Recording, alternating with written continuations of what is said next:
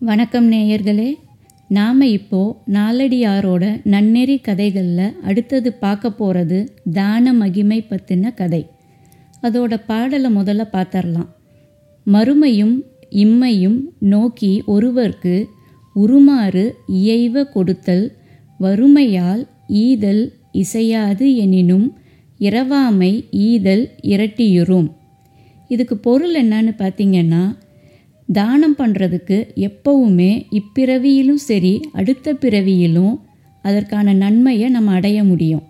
இந்த தத்துவத்தை மறக்காதவங்க எப்பவுமே தர்மம் செய்கிறத நிறுத்துறது கிடையாது. தர்மம் செய்ய வசதி இல்லாதவங்க யாசிக்காமலாவது இருக்கணும். அதுவே ரெட்டிப்பு பலனை தரும் அப்படின்னு சொல்கிறாங்க அந்த காலத்தில் ஒரு முனிவர் இருந்தார்.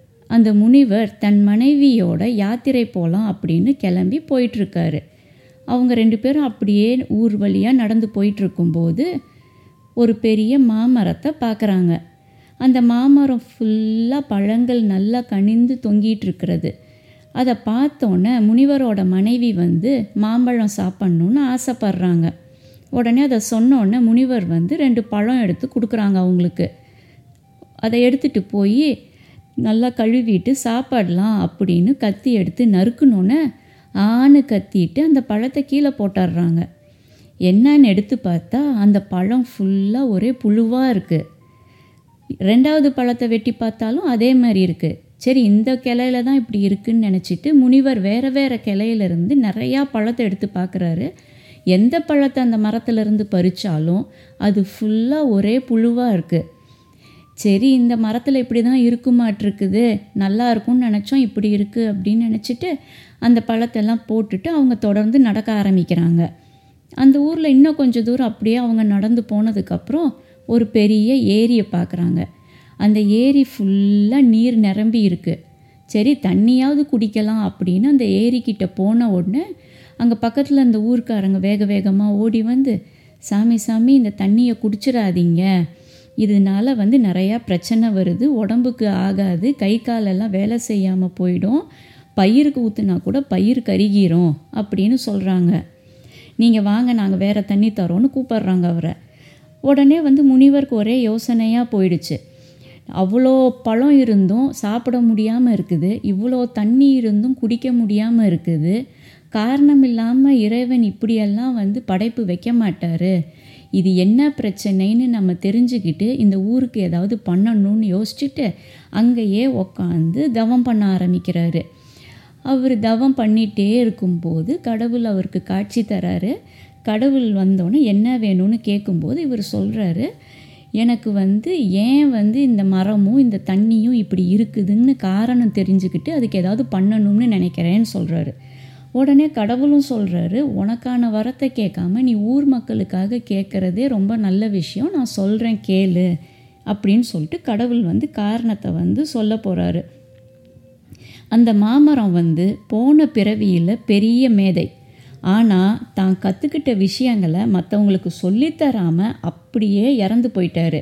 அதனால இந்த ஜென்மத்தில் யாருக்குமே பிரயோஜனப்படாத புழுக்களாக இருக்கிற மாம்பழங்களாக வச்சுக்கிட்டு அவன் நிற்கிறான் ரெண்டாவது நீ பார்த்த ஏரி வந்து அவர் காரணம் என்னன்னா தானம் மற்றவங்களுக்கு செய்யாமல் இருக்கிறது பாவம். ஆனால் அதை விட பெரிய பாவம் நமக்கு பிரயோஜனம் இல்லாதது கொடுத்தாலும் அடுத்தவங்களுக்கு பிரயோஜனப்படாத பொருள்களை அடுத்தவங்களுக்கு தானம் கொடுக்கறது மிகப்பெரிய பாவம். அந்த மாதிரி தரிசு நிலத்தை தானம் செஞ்சு நான் தானம் கொடுத்துட்டேன் அப்படின்னு பெருமையை அடிச்சுக்கிட்டு ஊர் சுற்றிட்டு இருந்தான். அதனால தான் இந்த பிறவியில் ஏரி நிறைய நீர் நிரம்பி இருந்தும் மக்களுக்கோ நிலத்துக்கோ பயன்படாமல் சும்மாவே கிடக்கிற மாதிரி அப்படி ஆயிடுச்சு அப்படின்னு கடவுள் சொல்கிறாரு சரி அவங்க போன பிறவியில் வந்து அப்படி பாவம் பண்ணிட்டாங்க. இந்த பிறவியில் இப்படி இருக்காங்க. ஆனால் அதுக்காக அவங்களுக்கு விமோச்சனமே கிடையாதா? அப்படின்னு அந்த முனிவர் கேட்குறாரு விமோச்சனம் இருக்குது என்ன பண்ணணும்னு நான் உன்கிட்ட சொல்கிறேன் அப்படின்னு சொல்லிட்டு இந்த மாதிரி நீ வந்து நேராக மாமரத்துக்கிட்ட போ. உன்னை பார்த்தோன்னே மாமரத்துக்கு பேசுகிற சக்தி வரும். அந்த அருளை நான் உனக்கு கொடுத்துருக்கேன். அப்போ அந்த மாமரம் வந்து தான் கற்றுக்கிட்ட அனைத்து அனைத்து விஷயங்களையும் மற்றவங்களுக்கு சொல்லி கொடுக்கும்போது அதோட பாவம் கொஞ்சம் கொஞ்சமாக குறைஞ்சி போயிடும் அப்படின்னு சொல்கிறாரு ரெண்டாவது அந்த ஏரி நீருக்கடியில் பெரிய புதையல் இருக்குது அந்த புதையலை எடுத்து ஊர் மக்களுக்கு அன்னதானமோ மற்ற நல்ல விஷயங்களும் செஞ்சு கொடுத்தா அந்த ஏரி நீரோட பாவமும் குறைஞ்சிரும் அப்படின்னு சொல்கிறாரு உடனே முனிவர் வந்து நேராக கிளம்பி மாமரத்துக்கிட்ட போன உடனேயே முனிவரை பார்த்த உடனே மரத்துக்கு பேசுகிற சக்தி வந்துடுது உடனே தான் போன பிறவியில் கற்றுக்கிட்ட விஷயங்களும் சேர்ந்து கூடவே ஞாபகத்துக்கு வருது. முனிவரை வந்து உட்கார சொல்லி தான் கற்றுக்கிட்ட விஷயங்களை எல்லாம் போதனை பண்ண ஆரம்பிக்கிது மாமரம். முனிவரும் பல நாட்கள் அந்த மரத்தடியிலேயே உட்காந்து பொறுமையாக எல்லாத்தையும் கற்று தெரிஞ்சுக்கிறாரு. அவருக்கு சொல்லி கொடுக்க கொடுக்க கொடுக்க கொஞ்சம் கொஞ்சமாக கொஞ்சம் கொஞ்சமாக அந்த பழங்கள்ல இருந்த புழுவெல்லாம் போய் அவர் சொல்லி கொடுத்து முடிக்கும்போது அந்த மாமரம் நல்ல மாமரமாக நல்ல சுவையான பழங்கள் நிறைஞ்ச மாமரமாக மாறிடுது. நேராக அடுத்தது ஏரிக்கு போய் அங்கேருந்து ஊர் மக்கள்கிட்ட ஒரு விஷயத்த சொன்ன உடனே ஏரி நீரை பக்கத்தில் ஒரு பெரிய பள்ளம் வெட்டி வடிகட்டிட்டு தோண்டி புதையல் எடுக்கிறாங்க.